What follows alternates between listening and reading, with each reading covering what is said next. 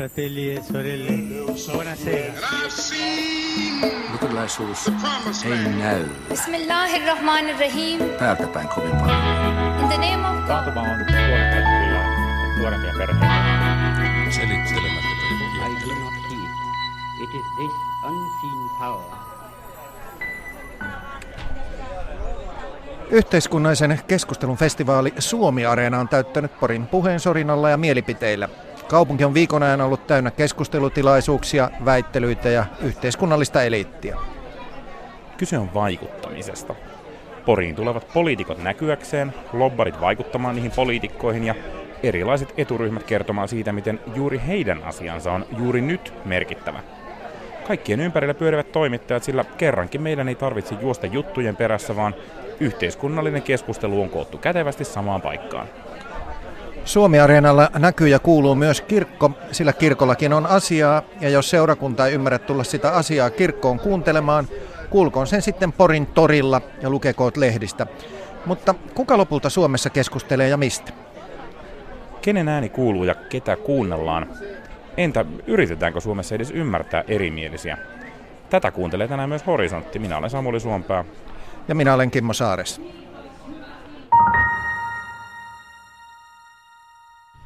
Tervetuloa keskusteluun vihreiden nuorten ja opiskelijoiden puheenjohtaja ja Tampereen kaupunginvaltuuston varapuheenjohtaja Iiris Suomela sieltä syvältä feministisestä punavihreästä kuplasta. Kiitos. Ja tervetuloa myöskin arkkipiispa Tapio Luoma Suomen evankelisuutarilaisen kirkkokuplan huipulta. Kiitoksia. Aloitetaan nyt sitten näillä kuplilla.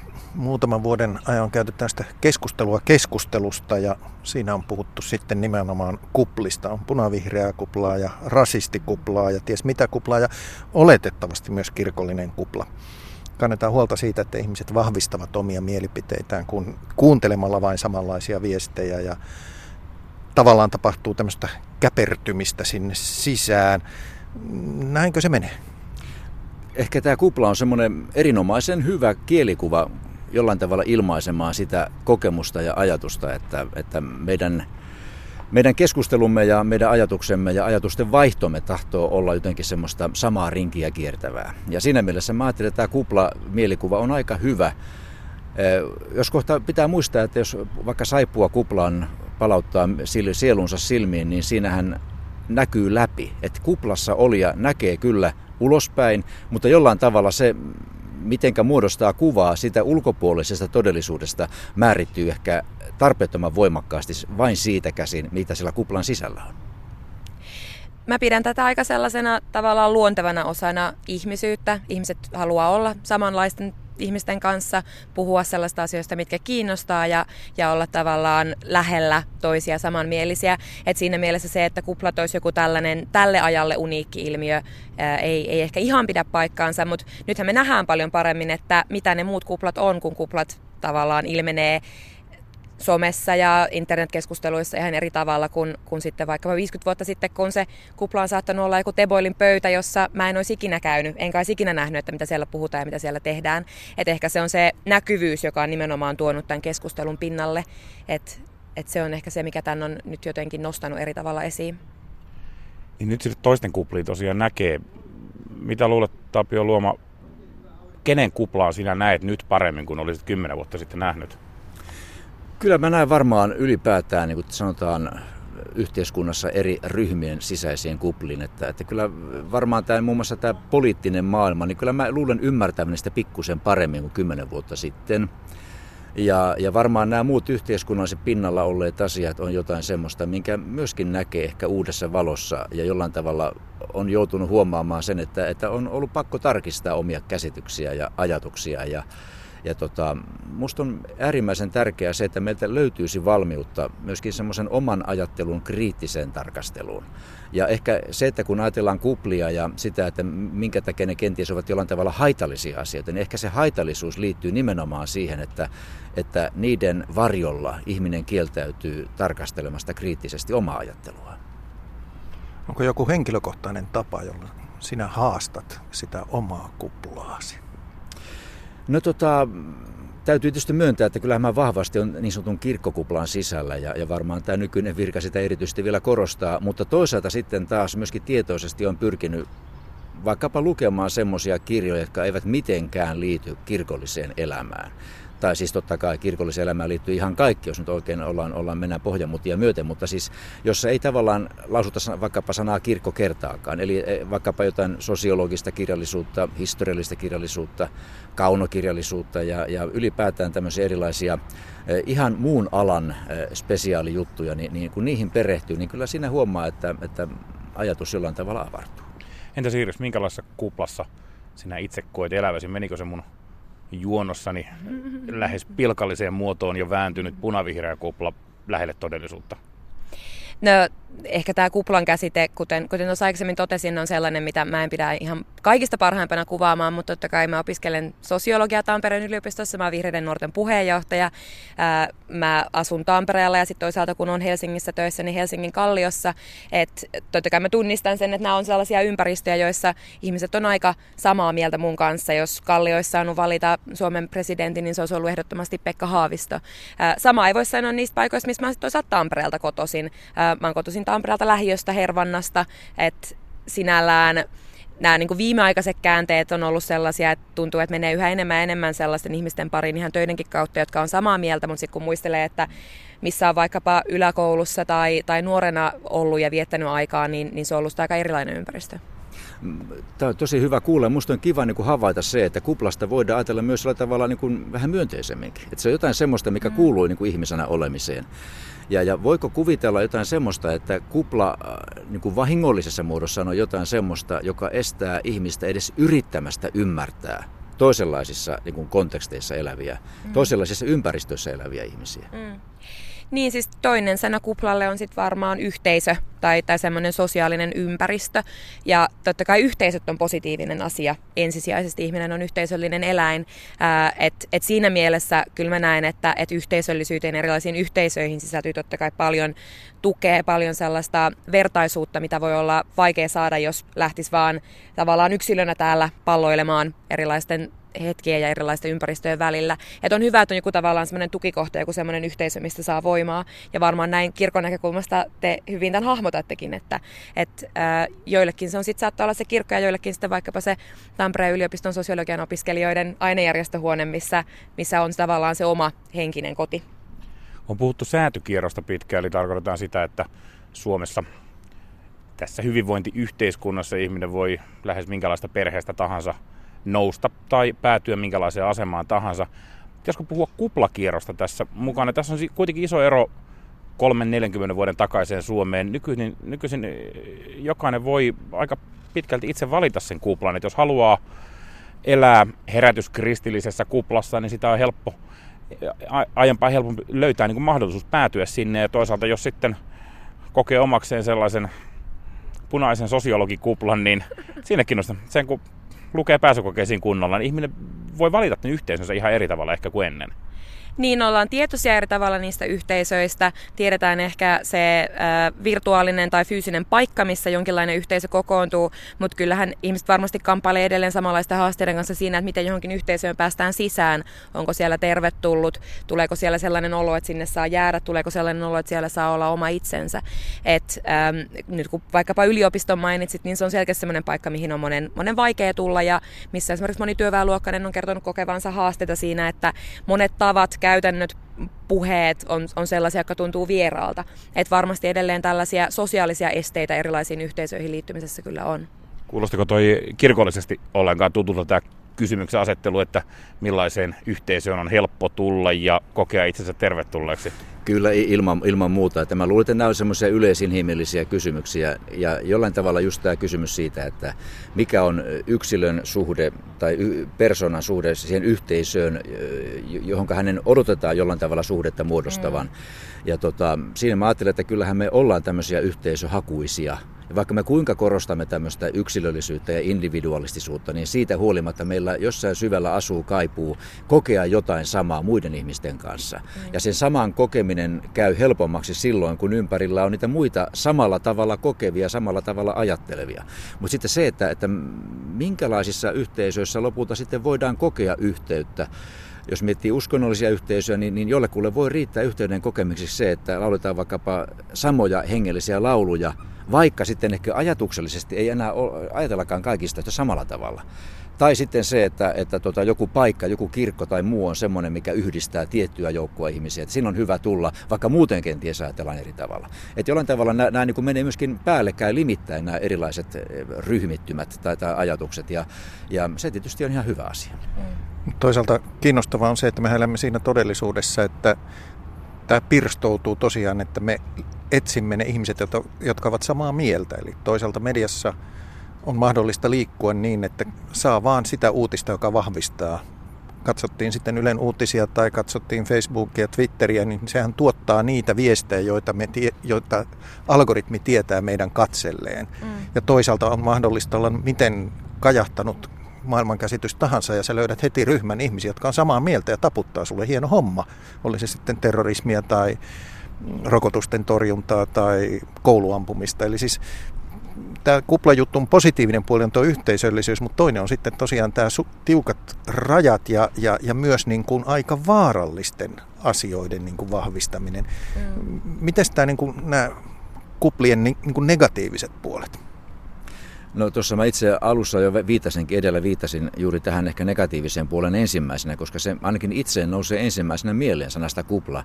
Ja, ja nyt sitten vasta ehkä osaan ymmärtää, että sillä voidaan nähdä myös myönteisiä puolia. Mutta juuri tämä kysymys siitä, että missä määrin olemme valmiit edes yrittämään ymmärtää toisenlaisissa kuplissa eläviä ja heidän kontekstia, heidän, heidän ajattelutapaansa. Ja tota, siinä mä luulen, että kyllä meillä kaikilla olisi aika paljon opettelemista. Ihan kaikkialla meidän yhteiskunnassa ja meidän maailmassa. Että jollain tavalla se toisen asemaan asettuminen, hänen tilanteeseensa asettuminen ja hänen kysymystensä kysyminen tavalla, jolla tavalla hän asioita kysyy, ehkä auttaisi jollain tavalla ymmärtämään se tulokulmaa ja, ja tota, myöskin niitä kaikkein meidän mielestämme ehkä hulluimpien ja tämmöisten niin kuin raflaavimpien ja jopa pelottavimpien niin kuin ajatusten takana on joku inhimillinen tarve, joka on syystä tai toisesta jäänyt toteutumatta tai, tai tyydyttämättä. Ja jotenkin myöskin näiden ihmisten niin kuin se, se semmoinen tarve minusta pitäisi niin kuin nähdä ja huomata. Ja, ja jos me pystyttäisiin niin kuin tähän kysymykseenkin jonkinlaisia vastauksia löytämään, niin mä luulen, että meidän yhteiskunta ehkä voisi löytää myös semmoisia ratkaisumalleja, jossa, jossa tämmöinen ääriajattelu löytäisi rakentavampia uomia. Mm. Toki tässä kun keskustellaan kuplista yhteisöistä, niin ehkä se kuplan metafora on sellainen, että siinä on selkeät seinät ja osa on sisällä, osa on ulkona, kun taas sitten aika moni meistä asettuu moneen yhteisöön samaan aikaan ja siellähän voi olla sitten ristiriitoja ja ristikkäisyyksiä, jotka auttaa nostamaan sitä kriittistä ajattelua ja auttaa käymään sitä keskustelua. Et ehkä sellaiset hetket on pelottavia ja jopa vaarallisia, joissa ihminen sulkeutuu nimenomaan yhteen yhteisöön, kokee, ettei ole muualle tervetullut ja nimenomaan sitä yhdestä yhteisöstä tulee se kaikista tärkein paikka. Kun puhutaan, puhutaan terrorismista, puhutaan koulusurmista, niin nimenomaan se, että kokee vaikkapa, että oma perhe, oma koulu, oma kotikaupunki, moni kouluampujahan on aika pieneltä paikkakunnalta, että tavallaan mikään näistä ei toivota tervetulleeksi, jolloin ainoa yhteisö, jossa kokee olevansa tervetullut, saattaa olla sitten hyvinkin radikaali joku tällainen nettiyhteisö. Ja, ja tämähän on yhteistänyt sitten myös tavallaan monille, joista me puhutaan sitten terroristeina, islamistisille terroristeille, että yhteiskunta ei, ei ota mukaan, ei toivota tervetulleeksi, päinvastoin puskee pois, ja silloin se tavallaan radikaalin yhteisön kutsu on entistä voimakkaampi, ja se vetovoima on entistä voimakkaampi. Et tämän tähden olisi todella tärkeää, että jokaisella olisi monenlaisia yhteisöjä, myös joku sellainen lähiyhteisö, joka toivottaa tervetulleeksi, joka välittää, ja joka vetää sitten pois niistä vaarallisista paikoista, niistä yhteisöistä, joissa leviää No, pahimmillaan väkivaltaisia ajatuksia. Se, mikä tulee myöskin mieleen, että onko se nimenomaan, ja kyselen sitä, että onko nimenomaan ehkä sosiaalisen mediankin vaikutusta siinä, että, tota, että jollain tavalla myöskin semmoinen oma sietokyky toisenlaista ajattelua kohtaan on käynyt matalammaksi. Että jollain tavalla emme siedä sellaista kriittistä peiliä ajatustemme edessä, joka auttaisi mua peilaamaan sitä, että, että mitä, mä, mitä mä nyt oikeastaan tulin sanoneeksi tai, tai mitä mä oikeastaan ajattelen. Mm. Että jollain tavalla niin kuin tämmöinen vääränlainen kuplaantuminen tai yhteisöllisyyden rakentuminen varmaan osaltaan johtuu juuri siitä, että, että siis toisenlaisten ajatusten lähelle tuleminen koetaan ahdistavana. Mm. Ja, ja nimenomaan sitä tunnetta, ahdistuksen tunnetta halutaan sysätä syrjään sillä, että halutaan vetäytyä vain niin kuin omaan joukkoon. Ja sitten jos antaudutaan keskusteluun, niin sitten jollain tavalla hyvin aggressiiviseen sävyyn halutaan puolustaa sitä omaa näkökantaa. Mm. Ehkä se sosiaalinen media nimenomaan tuo sen peilin jatkuvasti tosi lähelle. Monta tuntia päivässä on tavallaan mahdollisuus käydä keskustelua tosi erimielisten kanssa. Ja nimenomaan se vaatimus siitä, että, että ollaan jatkuvassa sellaisessa ympäristössä, jossa liikkuu miljoonia ihmisiä, jotka on erimielisiä, niin kuin nyt jossain Twitterissä liikkuu, niin sehän on aika kova suhteessa sellaiseen hetkeen, vaikkapa nyt sitten se viisikymmentä vuotta sitten, kun muita ihmisiä, joita kohtaa, kohtaa tyypillisesti, ei nyt ihan miljoonaa päivässä, eikä ehkä ihan niin tiukkaan eri tavalla ajattelevia, kohtaa ehkä kuitenkin enemmän tuttuja ihmisiä, että se sosiaalinen media tuo lähelle niin paljon niin äärimmäisiä keskusteluja, kriittisiä näkemyksiä. Se tuo sen peilin ihan naaman eteen ja pitää sitä siinä monta tuntia päivässä. Että et se tavallaan paine, mikä ihmiseen kohdistuu siinä, on varmaan aika äärimmäinen suhteessa siihen, että jos aiemmin on voinut istua alas jonkun tutun, kylältä tutun erimielisen ihmisen kanssa, käydä rauhassa tunnin keskustelua ja lähteä sitten kotiin ja olla, olla siellä niin kuin keskenänsä tuttujen ihmisten tai sitten jonkun muun ajanvietteen kanssa, niin niin se paine on varmaan semmoinen, mikä tavallaan saattaa ajaakin sitten syvemmälle sinne omaan yhteisöön ja omaan kuplaan, kun ei, ei kestä sitä monen tunnin painetta. Mennäänkö hakemaan muutama erimielisyys nyt sitten seuraavaksi, kun tässä no niin, puhuttiin siitä, että sosiaalisessa mediassa löytyy niitä esi- erimielisyyksiä. Mitä te kaksi luulette, minkälaisissa asioissa teidän kahden näkemykset mahtaisi olla kaukana toisistaan? No äkkipäätään, mä tätä mietin, kun mä sain kysymyksiä etukäteen, niin mä koitin mm. miettiä, että missä ne voisi olla niin kuin oikein erittäin kaukana toisistaan.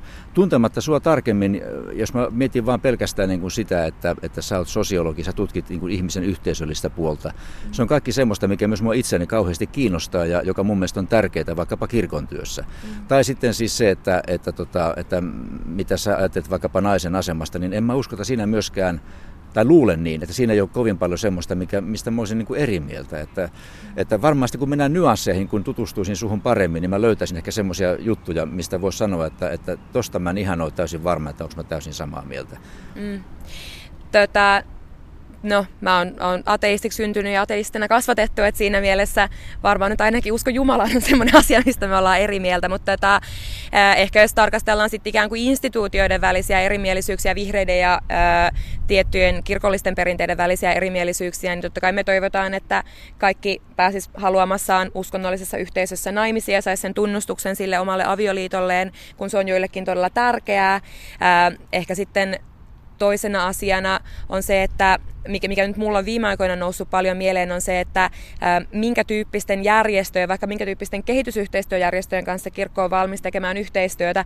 Me haluttaisiin, että sielläkin jaettaisiin tällaista aika, aika tota, edistyksellistä näkemystä tasa-arvosta ja ehdottomasti katkaistaisiin siteet kaikkiin sellaisiin tahoihin, jotka mahdollisesti ää, puhuu vaikkapa sitten sukupuoli- tai seksuaalivähemmistöistä negatiiviseen sävyyn. Että et sellaista tiukkaa tasa-arvolinjaa mä toivon kyllä lisää kirkon sisälle.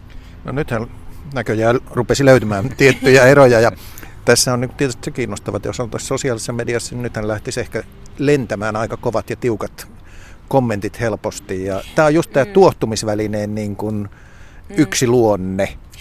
Tulisi mahdollisesti joku kolmas osapuoli, joka sitten tuohtuisi tästä keskustelusta, että sehän siinä sosiaalisessa mediassa on, että kun yrittää jonkun toisen ihmisen kanssa kahdestaan keskustella, niin sinne voi olla kuka tahansa paikalle. Tämä oli kiinnostavaa, kun sanoit tänne, että tuota, sä oot ateisti ja sitten tavallaan, että siinä ollaan kuin eri mieltä. Näin, näin se varmaan on, mutta tota, ja ajatellaan Jumalasta silloin eri tavalla, eri näkökulmista. Mm. Mutta sitten toisaalta niin kuin se, että, että tota, missä määrin se on sitten jotain semmoista, mikä loppujen lopuksi niin kuin meitä ihmisiä jakaa. Tai, tai mm. mikä, mikä niin kuin sen...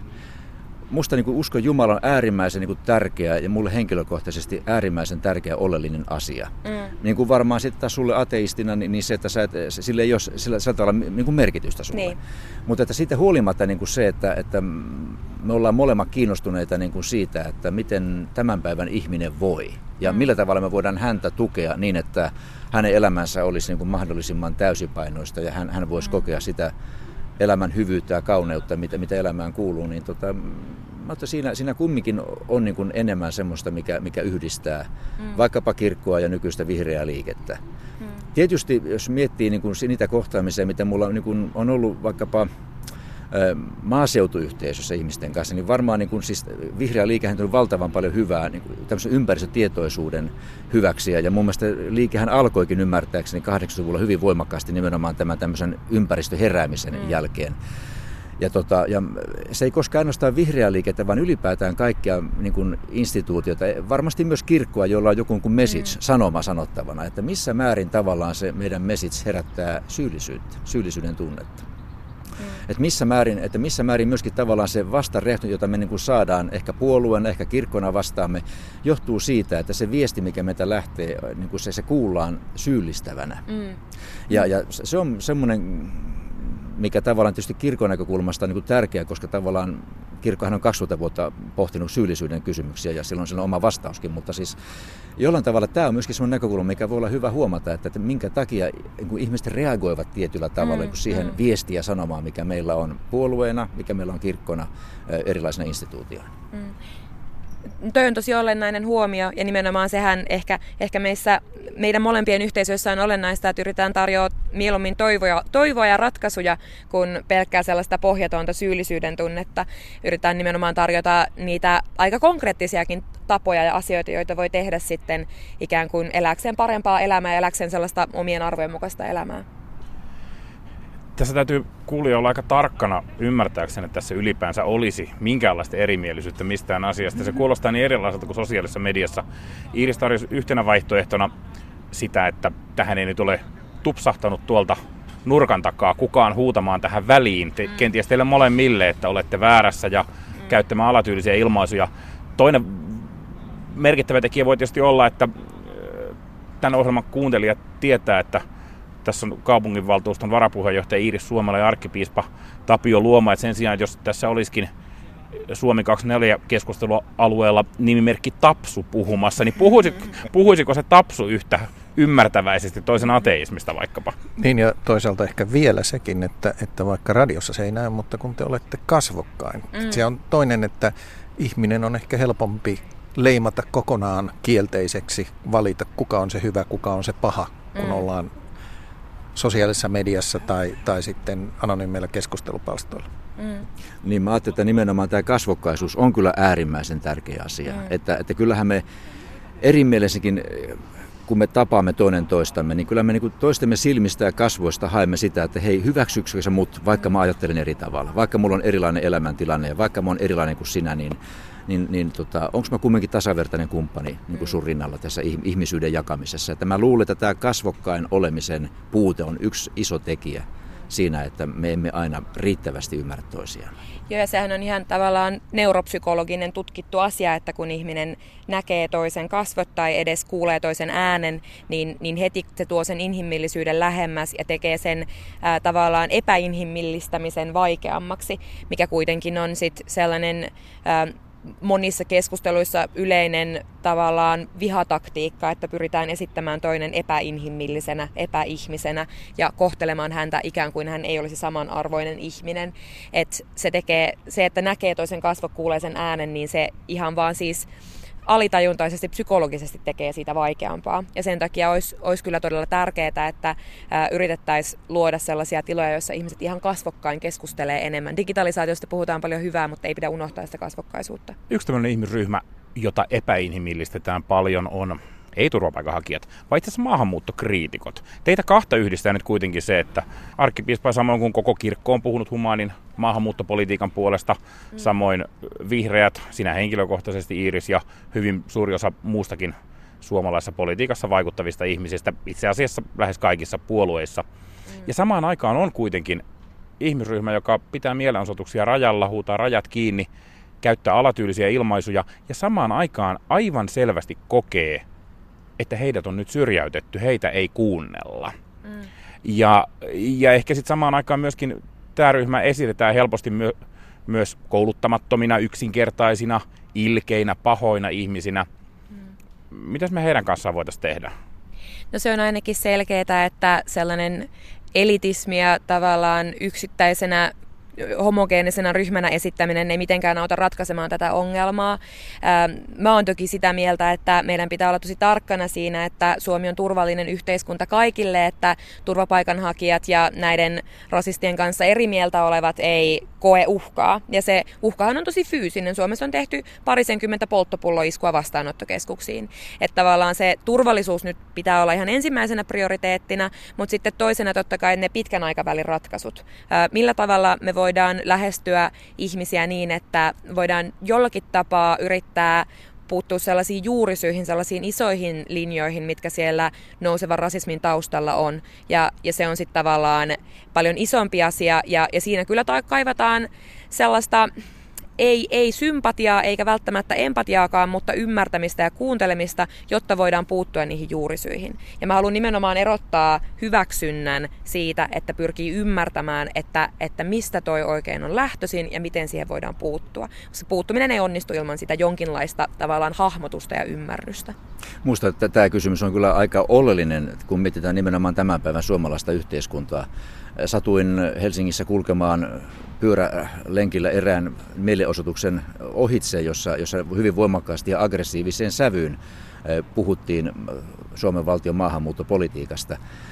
Ja jollain tavalla se herätti kyllä monia ajatuksia sen suhteen, että, että, että mistä on kysymys, mitä tämä mielenosoitukseen kokoontunut joukko oikeastaan ajattelee ja mistä nousee se aggressio, se, se, oikeastaan se, ehkä se vihaisuuskin, mikä kuulosti siinä puheessa. Ja, ja ehkä tässäkin on tärkeää minusta muistaa, että kun äsken puhuttiin syyllistämisestä, että miten me nimenomaan tätäkin joukkoa voitaisiin tarjota heille osallistumisen, osallistamisen kokemus ilman, että heitäkään tarpeettomasti syyllistetään.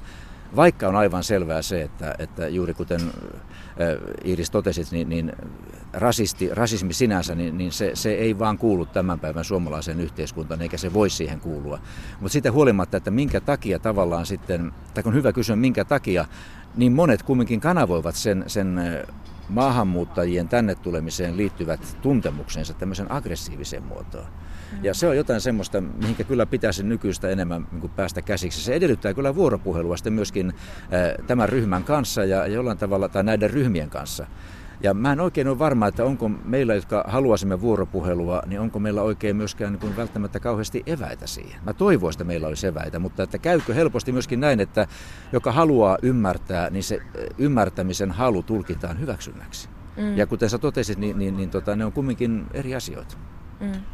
Ollaan täällä Porissa helteisessä Suomi Areena -tapahtumassa, joka on levinnyt pitkin kaupunkia, ja täällä on niin yrityksiä ja yhteisöjä laidasta laitaan, kaikki poliittiset puolueet oikealta vasemmalle ja vähän ohikin. Ähm, tällaisiakin tila- tilaisuuksia sitten moititaan elitismistä. Ketkä tällaisissa paikoissa käy, kuka täällä saa osallistua? Onko tässäkin nyt tietyllä tavalla, vaikka täällä on näin laaja kirjo, niin jo, jonkinlainen elitistinen kupla? Varmaan näin. Tämä, tämä kysymys elitismistä tai eliitistä, niin se on kyllä aika kiinnostava.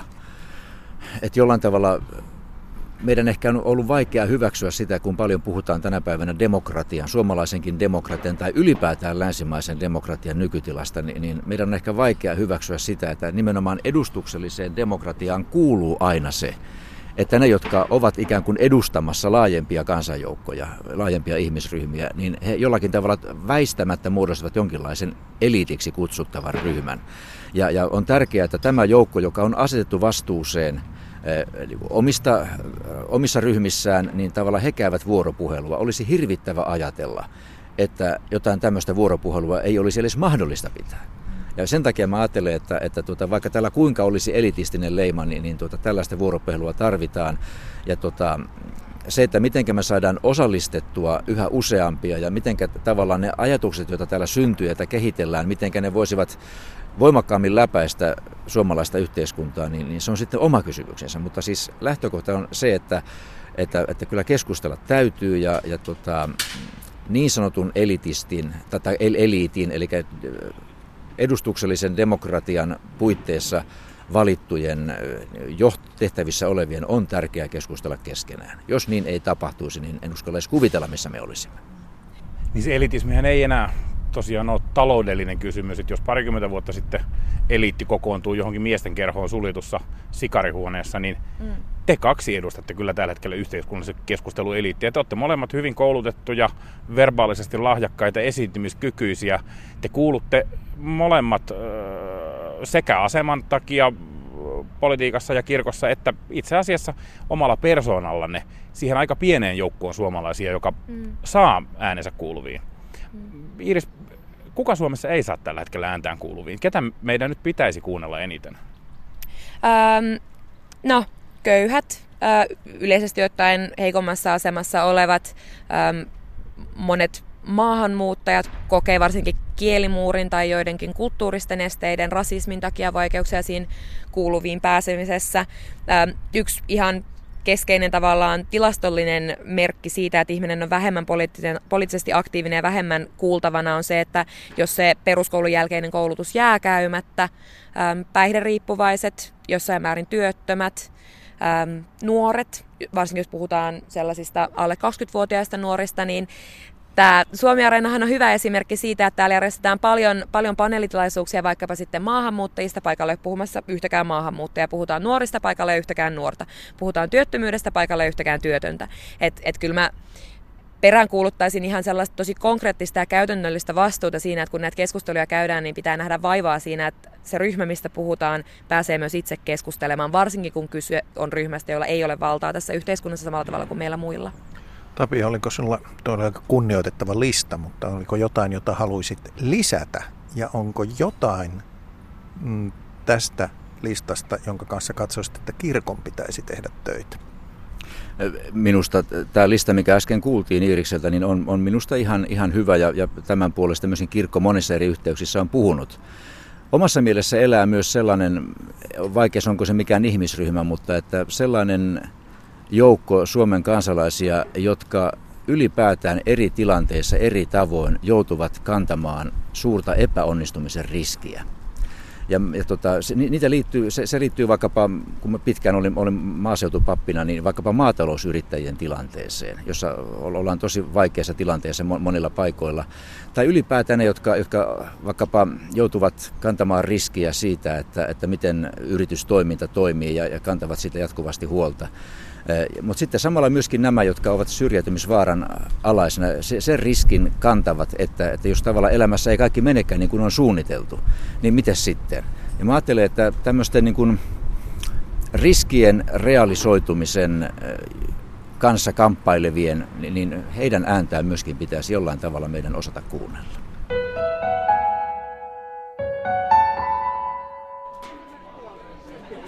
Merkkivuosi kahdeksantoista jatkuu ja sadan vuoden takaisia haavoja parannellaan edelleen vain aina kerrallaan. Täällä Porissa on vuodesta tuhatyhdeksänsataakahdeksantoista saakka maannut Käppärän hautausmaalla joukko sodan häviäjiä. He kuolivat vihollisina ja siksi heidän haudoillaan ei näkyvästi rukoiltu, eikä heitä hautaan siunattukaan. Nyt sata vuotta myöhemmin myös heidät nähdään sodan traagisina uhreina ja nyt oli aika kypsy myös heidän siunaamiselleen. Tämän viikon keskiviikkona Turun piispa Kaarle Kalliala viimein siunasi Käppärän hautausmaalla punaisetkin vainajat. Samana päivänä paljastettiin Porin kirkkopuistossa muistomerkki punaisten vainajien muistolle. Punaisen Suomen aatehistoriallinen perillinen lienee ensisijaisesti vasemmistoliitto, ja siksipä Samuli Suonpää tapasikin vasemmistoliiton puheenjohtajan Li Anderssonin Porin kirkkopuistossa muistomerkin juurella Aulikki Oksasen runonsäkeiden edessä. No, tämä on hyvin, hyvin kaunis muistomerkki ja siinä on myöskin kaunis lainaus. Eli Aulikki Oksasen sitaatti tuossa muistomerkissä ja minusta oli hienoa nähdä myöskin itse asiassa, että tässä on ihmisiä viemässä kukkia muistomerkille. Että selvästi niin kun, äm, asiaa, joka edelleen koskettaa monia suomalaisia täälläkin hyvin läheisesti. Niin se säe, mikä tässä muistomerkissä lukee on, että ei synny rakkautta ilman oikeutta. Joo. Ja siis sehän on oikeastaan niin kuin tärkeä muistutus nykypäivänäkin.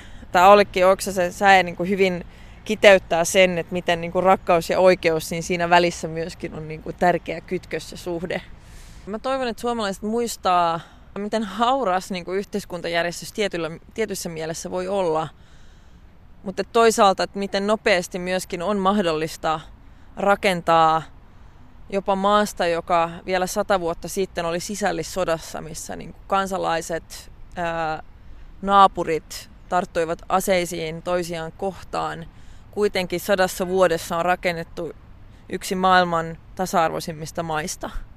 Et sellainenkin matka on mahdollinen, mutta se on mahdollinen ainoastaan silloin, jos me muistetaan, että mitkä ne periaatteet on, jonka pohjalle tämä niinku yhteiskunta on rakennettu. Onko sulla itselläsi jonkinlainen suhde näihin punaisiin veisuihin tai melkeinpä virsiin? No minusta ne on tärkeä osa suomalaisen työväenliikkeen ja vasemmiston historiaa. Ja siitä on siis käyty aika paljon keskustelua myöskin vasemmiston piirissä, että Et samanaikaisesti, kun ne on niinku tärkeä osa kulttuurihistoriaa ja sitä niinku yhteistä työväenliiken poliittista perintöä Suomessa, niin sitten ne voi toisaalta myöskin itse asiassa olla aika ulossulkeva traditio siinä mielessä, että kaikki vasemmistolaiset tai nykypäivän vasemmistolaiset ei välttämättä tule sellaisista suvuista tai perheistä, missä niitä olisi laulettu. Jotkut niistä on, on todella voimaannuttavia mun mielestä. Ja voi olla, että sanon riistäjän lait esimerkiksi on sellainen, joka muista hirveän voimaannuttava sanonta, ei ole vanhentunut lainkaan. Ähm, mutta sitten monet niistä on hirveän surullisia myöskin, että kyllähän ne kertoo niin kun sitten omalta osaltaan myöskin murheellisimmista vaiheista suomalaisen vasemmisto- ja työväenliikkeen historiassa. Minkälainen suhde sulla itselläsi on sadan vuoden takaisin tapahtumiin? Historiallinen perintö velvoittaa omalta osaltaan tietenkin vasemmistopuolueen puheenjohtajaa olemaan perillä siitä, mitä silloin tapahtui ja miksi, ja sitten toisaalta myöskin osallistumaan niihin kaikkiin muistotilaisuuksiin, mitä nyt on järjestetty tämän vuoden aikana. Ja mä oon ollut positiivisesti yllättynyt oikeastaan siitä, että miten tämä sisällissodan muistovuosi on vietetty, verrattuna vaikkapa tähän Suomen itsenäisyyden juhlavuoteen viime vuonna, joka musta tuntui tämmöisen niin kuin päälle liimatun niin kuin yhtenäisyyden. Että se niin kuin meni vähän yli jotenkin. Että et erityisesti aikana, jolloin oli aika kovia poliittisia ristiriitoja, tehtiin niin kuin isoja leikkauksia, niin sitten puhutaan, että ollaan yhdessä ja näin. Niin se, se ristiriita ehkä niin kuin sai sen, loi sellaisen niin kuin vähän falskin klangin. Ne muistotapahtumat, mikä on järjestetty, on musta ollut hienoja.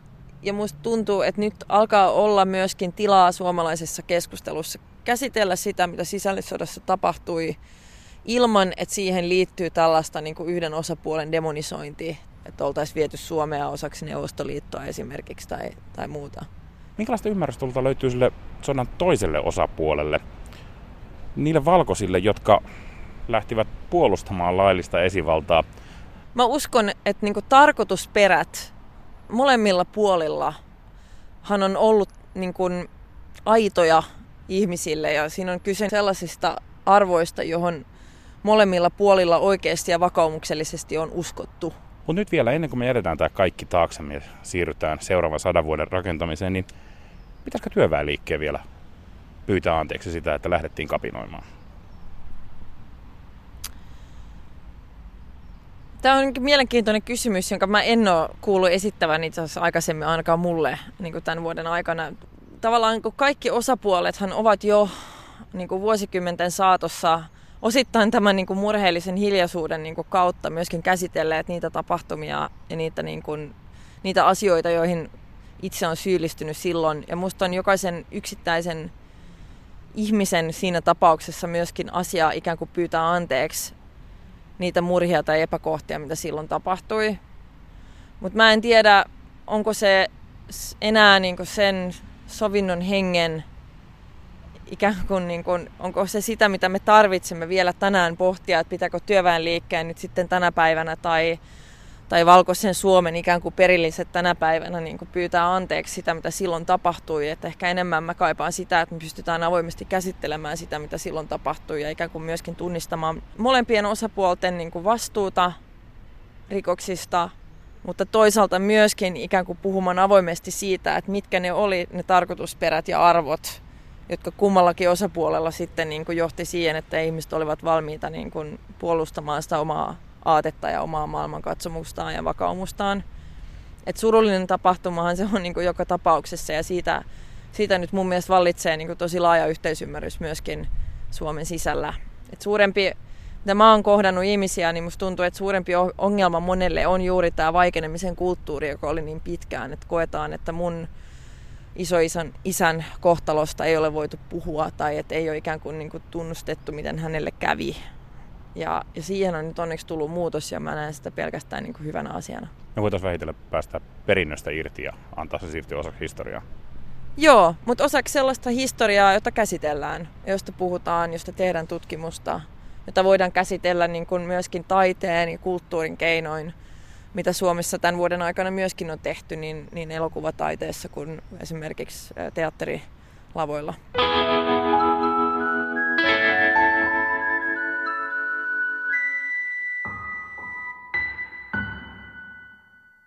Sillä, että millaisia uskonnollisia tulkintoja tässä fysiikassa tehdään, niin sillä ei ole niin fysiikan työllä mitään merkitystä.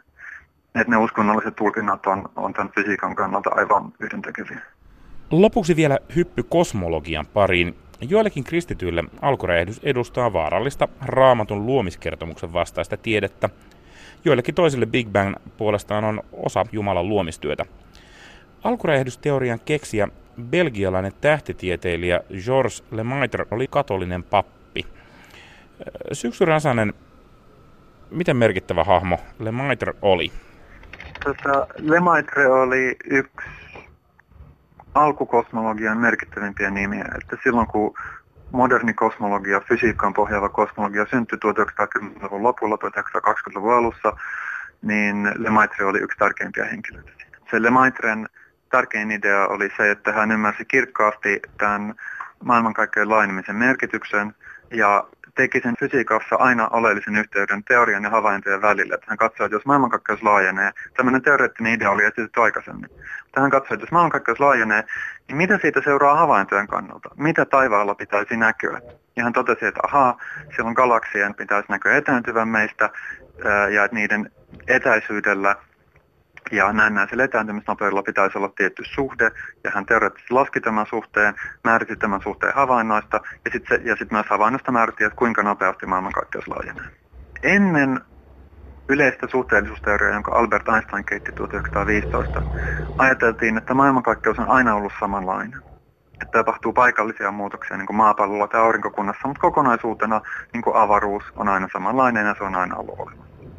Ja yleinen suhteellisuusteoria, joka on karkeasti sanottuna teoria siitä, miten avaruus kehittyy ajassa, että avaruus muuttuu, niin osoitti, että maailmankaikkeus yleisesti ottaen laajenee tai supistuu, tai avaruus laajenee tai supistuu, meidän maailmankaikkeus laajenee.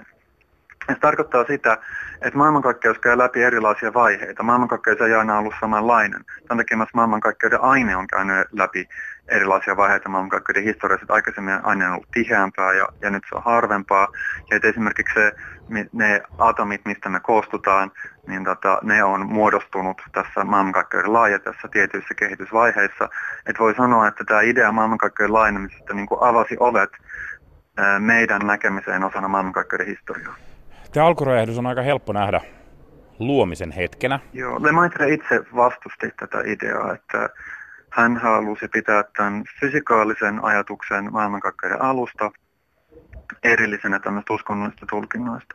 Ja Lemaître itse esitti asian niin, että hänen mielestään Jumala on piilossa ihmiseltä.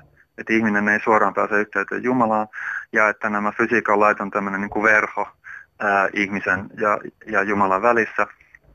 Ja että tämän takia ei pidä ruveta tekemään tämmöisiä johtopäätöksiä, että nyt nämä näin nuo fysiikan löydöt sitten vahvistavat jotain uskonnollisia näkemyksiä. Ja mä oon ymmärtänyt, että Lemaître keskusteli tästä asiasta myös Paavinkin kanssa. Kyllä joo, koska sitten kun tämä maailmankaikkeuden laajeneminen havaittiin, tämä oli siis valtava mullistus. Tätä on ajateltu, että maailmankaikkeus on aina samanlainen. Se on, ikuisesti, se on ollut fysiikan mukaan ikuisesti olemassa. Ja nyt fysiikka näytti osoittamaan, että ei, maailmankaikkeus on käynyt läpi erilaisia muutosvaiheita ja maailmankaikkeudella on alku. Ja tietysti sitten monet ajattelivat, että ahaa, että nyt tämä on samanlainen kuin mikä on tämä kristinuskon luominen. Ja ilmeisesti Vatikaani oli antamassa tästä sitten lausunnon, että niin kuin tämä tukee tätä kristillistä oppia. Ja Lemaître tapasi Paavin ja kehotti, että Paavi ei antaisi tällaista julistusta. Ja sen takia, että hänen mielestään, kun näin mainitsin, niin tätä fys- tämä fysiikasta ei pitäisi vetää tällaisia uskonnollisia johtopäätöksiä.